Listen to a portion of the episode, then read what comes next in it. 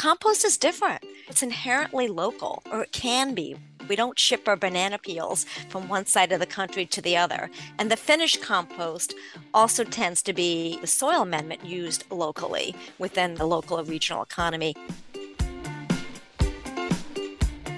Hello, and welcome to Building Local Power, a podcast from the Institute for Local Self Reliance dedicated to challenging corporate monopolies and expanding the power of people to shape their own future. I, of course, am your co host, Reggie, and I cannot believe it's November. It's November.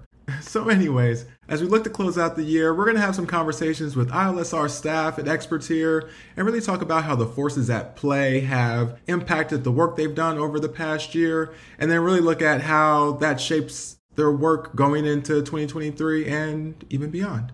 But of course, before we get into all of that, I got to throw it over to my co host, the fabulous and phenomenal Luke Gannon. What's up, Luke? Thanks, Reggie. I can't believe it's November either. I mean, what happened 2022? And that's actually exactly what we will be asking our guests today. We'll be looking at the accomplishments of the composting initiative in 2022 and the possibilities for 2023. We are joined by members of our composting team Brenda Platt, who leads the Composting for Community initiative to advance local composting and create a more sustainable and just environment and economy. Clarissa Libertelli works alongside Brenda as the Community Composter Coalition Coordinator, which she'll talk more about in a bit. Welcome to the show, Brenda and Clarissa. Glad to be here as we get into this conversation, want to do a little bit of level setting and have you tell us about what's the state of the composting world? What's happened this year that is notable that the public should be aware of that's really impacting the way that you all are doing your work? Climate disruption is here. We're seeing droughts and fires in the West, and it's not only hitting California and the Pacific Northwest. I was recently in Oklahoma visiting and speaking at a state conference, and the state, when I was there, was under severe drought. Since June 11th, we are in the driest 30 day stretch in the last 100 years, and it is raising concerns for Oklahoma farmers and ranchers and it's still under extreme drought. 82% of the state is under extreme drought, where wildfires are increasing in number and severity. Air quality is poor with dust storms and smoke. Like we're back to the Dust Bowl of the 1930s, which actually launched the Soil Conservation Service in the United States to build healthy soils. And that's a direct connection to compost because compost is organic matter and inevitably it ends up back in the soil. And it's recognized as one of the key strategies for combating climate impacts in the short term, really, and in the long term, of course climate disruption is happening now. Compost is the solution the Biden Harris administration recently announced that $500 million are available to make American made fertilizers and alternative soil nutrients. And why did they do that? That's in response to the Russian invasion of Ukraine that has made synthetic fertilizer costs just skyrocket and farmers are facing these untenable situations where they can't get these synthetic fertilizers and who makes a big bunch of those? It's russia. They make 13% of the global supply 50 million metric tons a year. This is driving made in america alternatives and what's one of them? Compost. So those are just some of the things that are happening now you hear about the opportunities from the infrastructure bill. What is your take or how are you able to get that information out into the community and help take advantage of this additional funding to have more community composters? The bipartisan infrastructure act included $50 million a year for five years for recycling, including reuse and composting. And we've been at the table advocating for that money when it's made available to cover not just large scale infrastructure, but that infrastructure should count as home composting bins and bins in your classroom and local composting bins at community gardens and urban farms at schools. So we're hoping that infrastructure is defined as not just big large scale industrial sites and $3 million projects, but literally everything in between. And one of the beauties of composting is it can be small scale and large scale and everything in between. It's very flexible. You too can compost if you want.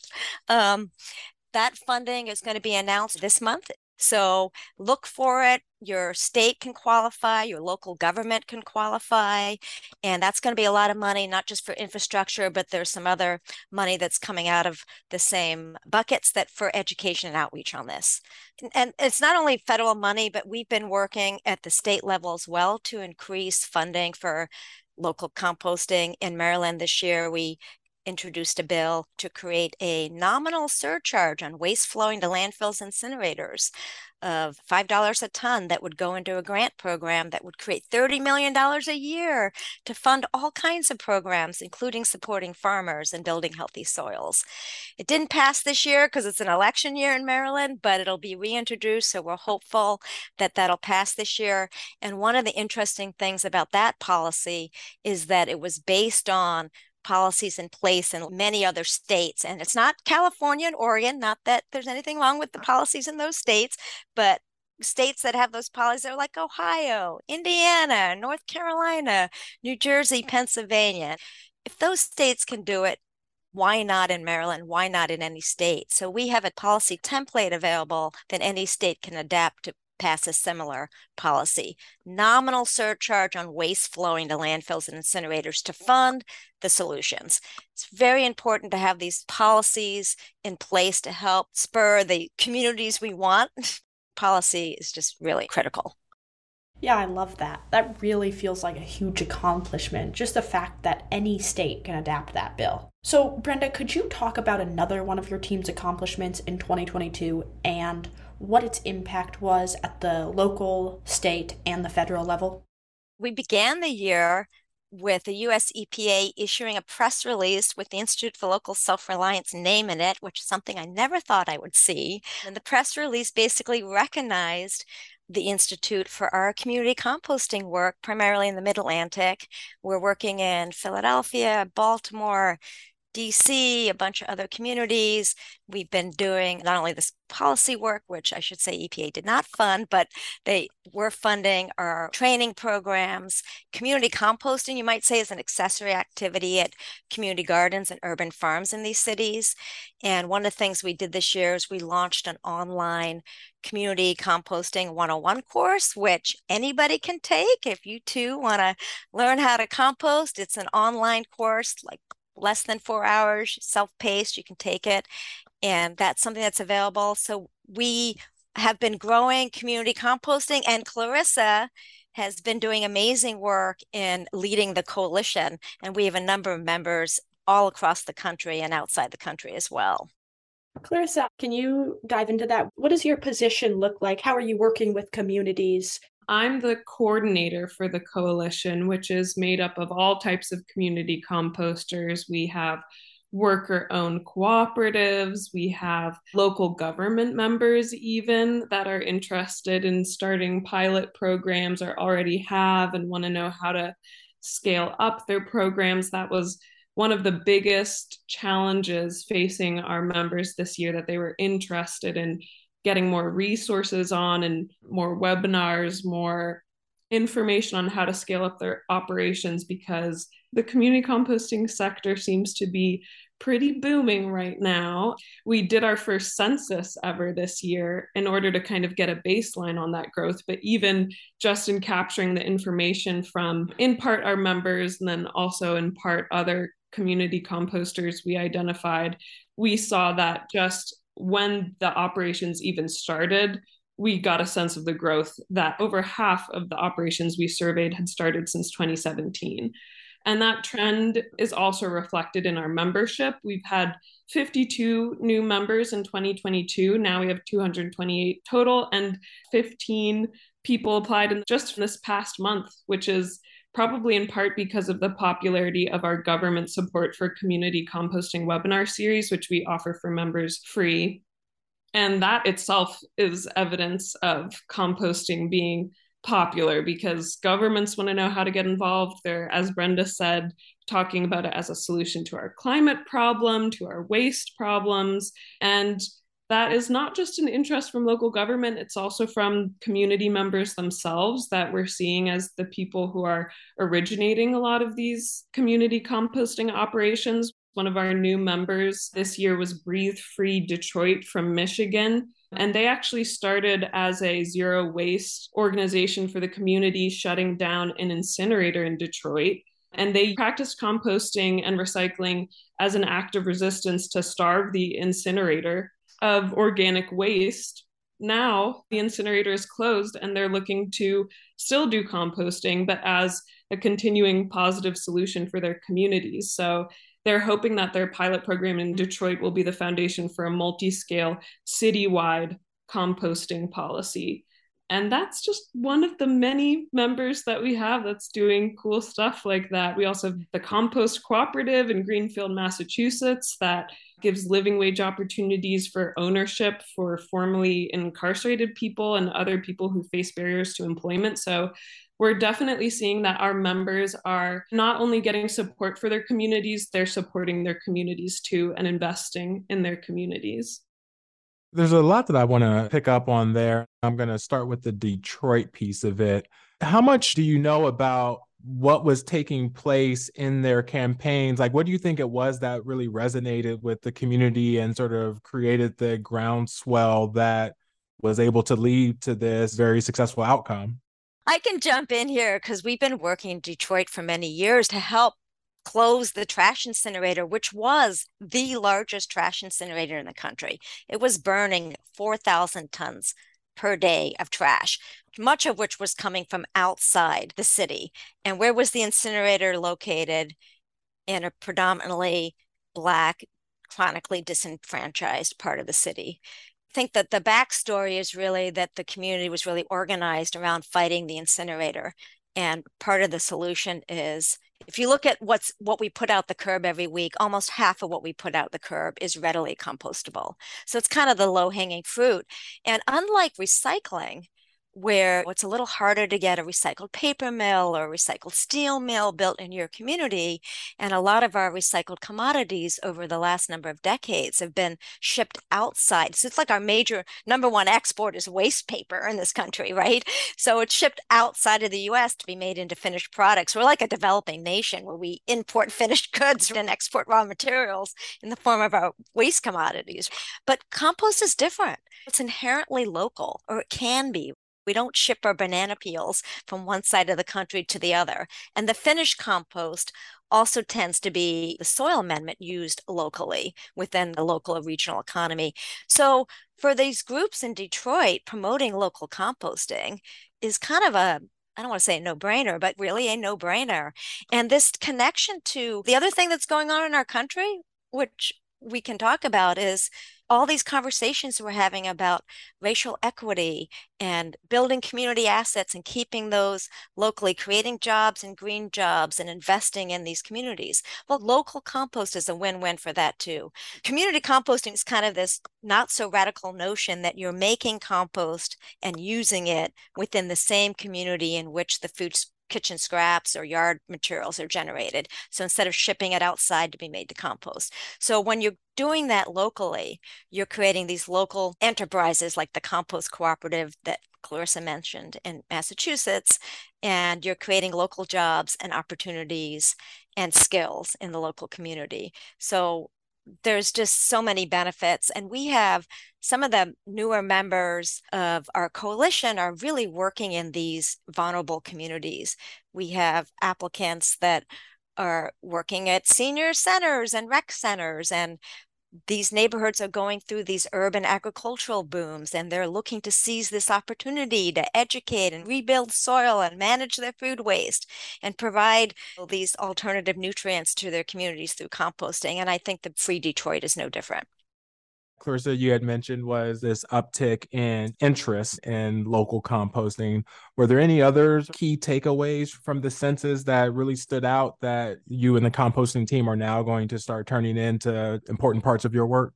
Besides just the number of operations increasing over the years, the scale being their number one challenge, and also something that we saw in the data that we collect on the number of food scraps that they processed and finished compost that they put out is just that even in this last year, the operations have been scaling up and dealing with a greater quantity of material, which has always been kind of a struggle, even with small amounts of material. That in and of itself has been a difficulty for our members because there isn't a huge amount of equipment that's been made for small scale composters. So they're in this kind of niche and not getting so much attention from equipment manufacturers and people in the industry. And that's something that we've been working on for a while, but definitely has been underscored by the findings of the census. But a cool thing about that is that we have next year, we're planning for our in person community composting forum. And mm-hmm. that is in partnership with the US Composting Council. So they are making an effort to recognize, and Brenda can maybe speak a little bit more on this, but they have been making more of an effort to recognize community composting as an important part of the sector, which could have a really big impact on the kind of resources available for people like our members. So that is exciting. This year, we're going to have the U.S. Composting Council. We're co sponsoring a field day that, in part, features small scale equipment. Finally. so, manufacturers out there, we need equipment for small scale community based operators and probably not just for composters. I love that there's an in person community composting forum. Oh my God, I'm so excited for more in person events. So, that's really cool. But something I'm thinking about is the Detroit example was a really excellent illustration of how we build the local power to fight corporate control. Brenda, what is another example of a project or research from the composting team that has really exemplified ILSR's mission? I would say generally, what we're promoting in the local composting is actually the transfer of that power to the local level. So Clarissa mentioned these worker-owned enterprises. I talked about Oklahoma. I mean, Oklahoma, one of our members is in Oklahoma. It's Fertile Ground Compost. They're a worker-owned cooperative in Oklahoma. So no matter where you are in the country, not just California or Massachusetts, we could be spurring these enterprises. And maybe around the country it's not talking about climate but maybe it's talking about how we weather these storms and droughts and building healthy soil that's a language we can all talk about creating jobs building healthy soil supporting farmers empowering youth educating youth building job skills. This is all the work we're doing. I mentioned our training program. Training is really essential for composting. So, no matter what size you're operating at, you need to know what you're doing. One of the key facets of the success of any composting operation is having a trained operator. And some of the graduates of our programs are going out and building the power at the local community. We have folks that have started their own businesses, folks that have started food scrap hauling. So there's all kinds of these operations. There's no one model. They really range. It's so exciting from, again, these worker owned enterprises to volunteer run operations that are harnessing the power of volunteerism to keep these community assets local. We will be right back after a very short break. As an organization seeking the end of corporate control in local communities, you'll understand why a commercial break sounds a little different. There's no corporation selling you something in an ad, just me, thanking you for listening to our show. And if you're enjoying this episode, which if you've made it this far, I'm assuming you are, I definitely encourage you to go check out more of our work at ilsr.org. There you'll learn things like what should you do with your Halloween pumpkin rather than throw it away? Spoiler alert, it's composting. Hopefully, it's not too late. But here's the thing we're only able to produce this content with the generous support of people like you. So if you can, please head over to ilsr.org backslash donate to make a contribution. Any amount is deeply, deeply appreciated.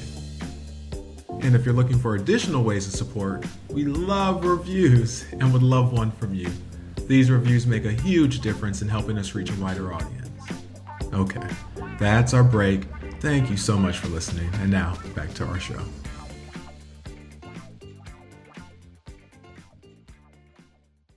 We had a fascinating conversation with uh, Josh Ewing, who talked about sort of how rural communities really need to be central in the climate conversation. Can you say a little bit about what you've noticed in terms of the language people use, how we approach these conversations around composting that really could and should be more inclusive than they tend to be these days?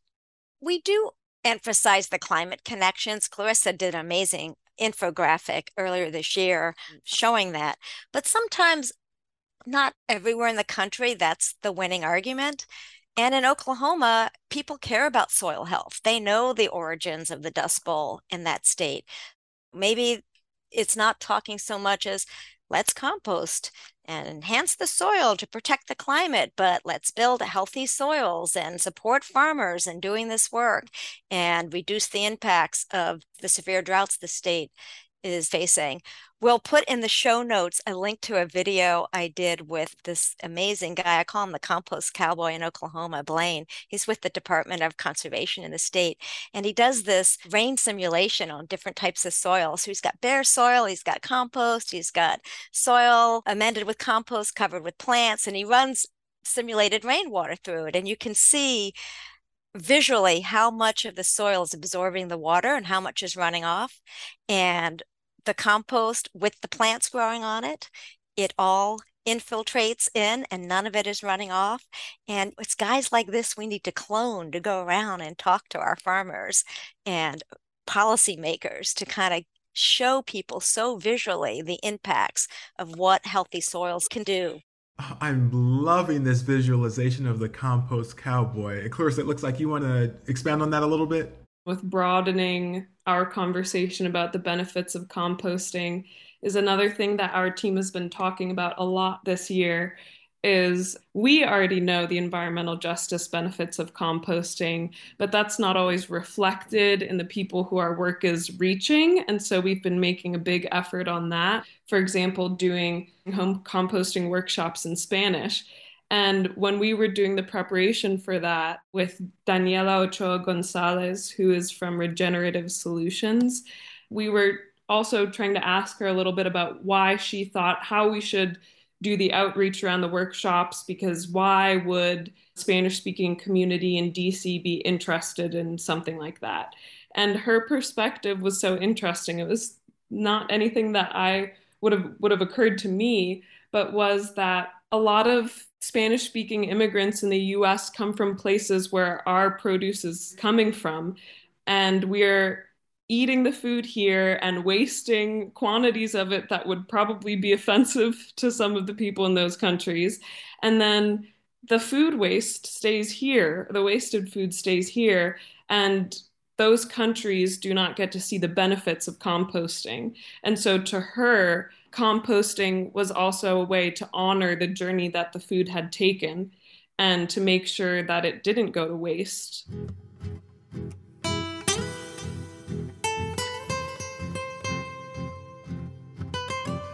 And so I thought that was pretty beautiful and another example of how, to some people, composting is soil health, and to some people, it's about cultural connection and honoring the food.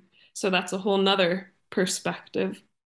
It seems like composting isn't just about the environment, even though, of course, in large part it is, but it also seems social, it's cultural, it's historical. So, Clarissa, in 2023, are there any plans for the composting team to broaden this message that it really does check a bunch of these different boxes? Composting for me was definitely the people connection, the climate change, climate justice, environmental justice, food, soils, how it threads through everything. That is what is very exciting about composting. And there's definitely something that everybody could relate to when it comes to composting.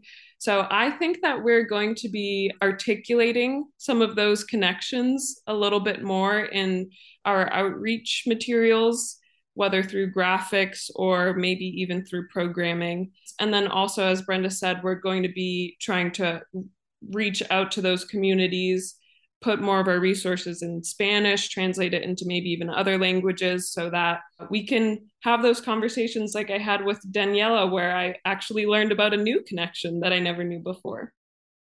Thinking forward into 2023 at this point, what are the ways in which you can take some of the lessons that have been learned from the census work, the growing of the coalition, the Spanish workshops, and some of what you've learned about how to engage a more diverse community, getting communities that have political leanings that don't obviously seem aligned with this work that is clearly aligned with this work because of the impact it has on them. Like sort of all the things that you've learned over the course of this year what's that going to look like as you move into the 2023 work? And clarissa or brenda i'll sort of open it to either of you well, one of the things we do want to expand the access to our training materials and make them available in any community. We have ILSR composting learning activities that students can do, teachers can use for science projects, learn how to compost. It's not rocket science, but there are some basics to learn. Building the training program is just foundational to having trained operators go out there in the world.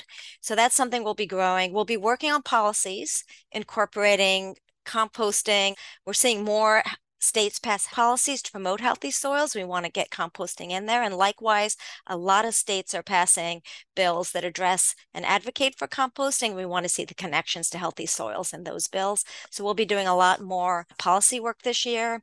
And of course, uh, growing the coalition, which Clarissa can address we don't need to do much to grow the coalition because the movement itself is growing and people seem to be finding us through all of the resources we put out. So that is pretty awesome. I definitely want to do a better job at meeting the needs of the coalition, doing more events to address some of their challenges. This year we did an event on insurance for community composters, which is another difficult thing because of their scale. So, a lot more things like that. We've started a peer learning community session so that they can be sharing knowledge with each other peer to peer. I love that the coalition itself is growing, and I do certainly want to recognize that you all did a lot to make that happen. So, I want to quickly take a step back and look at the broader picture. Brenda, what is the role of the federal government in terms of environmental solutions and specifically composting in 2023?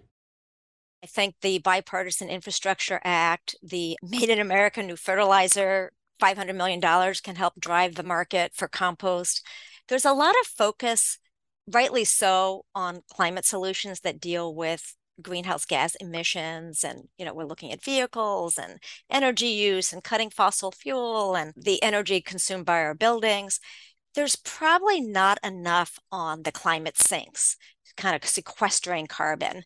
And I think that would be an area that could warrant more attention. I think the reauthorization of the Farm Bill next year is a huge opportunity, again, to support farmers in doing this and set them up for success, get them the equipment they need and the support they need, and make the regulatory path easier to meet, to make the rules easier to do the right thing here, to move away from these synthetic fertilizers and into these alternative nutrients like locally made compost. And we need high quality compost. So when in doubt, do not put it in your bin. Do not put the plastics or the stuff that doesn't belong in the compost bin in the compost bin. Contamination is a big issue, so you can do your part. But I think there's a role absolutely for the federal government. I will say, however, that solid waste management has basically in this country been relegated to the states. So there is a lot of power at the state level, like a surcharge on waste flowing to landfills and incinerators, like a little nominal surcharge to get lots of investment money to do the alternative to throwing stuff away and destroying these materials. So there's a lot that can happen at the local and state level, and we're looking forward to that. So it is time for one of my favorite questions. We get to talk about books, which I love doing and encourage all of our listeners to go shop and hang out at their local bookstore. They are phenomenal places. So, Brenda, I'm going to throw this to you first. What is a book that was released in 2022 that really influenced your team's work? One book that came out this year is the composting handbook. It's probably like two inches thick. So I'm not sure everybody wants to look for that at your local bookstore. But it did influence us because we've been waiting for this reissue of this book for so many years and it's finally out, but it's almost too big. But one thing I'll recommend that people check out it's a new report by our allies, the Global Anti Incinerator Alliance, called Zero Waste to Zero Emissions How Reducing Waste is a climate game changer. And one of their key takeaways is that composting is the key climate game changer. And it's not that long of a report. It's a great report. So check that out. And it's free. So you don't actually have to pay for it. Zero waste to zero emissions. And we'll put the link in the show notes. Okay, so I heard zero waste, zero emissions, and zero cost. Yeah, that's that sounds like a winning formula. Clarissa, how about you? Pedagogy of the Oppressed, I read this year, and that has everything to do with what we do with composting, working with communities. So, yes, highly recommend that. It's a little, you could probably also read a good Spark Notes of the content, and that would do you well. Well, thank you both so much for coming on the show. I would definitely recommend seeing all of the composting teams work. It is absolutely incredible. Clarissa's infographics I have seen and just her graphics are amazing. So definitely head over there and we'll have that all in the show notes. But thank you both so much. Yeah, thanks so much, you two. This was really great. Our pleasure. Thanks, guys. What another great conversation. I just love having these discussions with the team here. Anyways, hope you did too. Thank you for listening to this episode of the Building Local Power podcast from the Institute for Local Self Reliance. You can find links to resources, references, transcripts, everything discussed today by going to ilsr.org, finding the podcast tab, and then just clicking on the link to today's episode. Once again, that is ilsr.org. As I've mentioned before, we are trying to make this show better every single day. So if you have a suggestion, please reach out. If you have a review, please do leave one where you listen to your podcasts. To stay informed, sign up for our composting newsletter. That is at ilsr.org. Again, all of your reviews, likes, and donations help produce this very podcast and support the research and resources that we make available for free on our website. The truly terrific person that co hosts this podcast is Reggie Rucker. This podcast is edited by Drew Birchbach.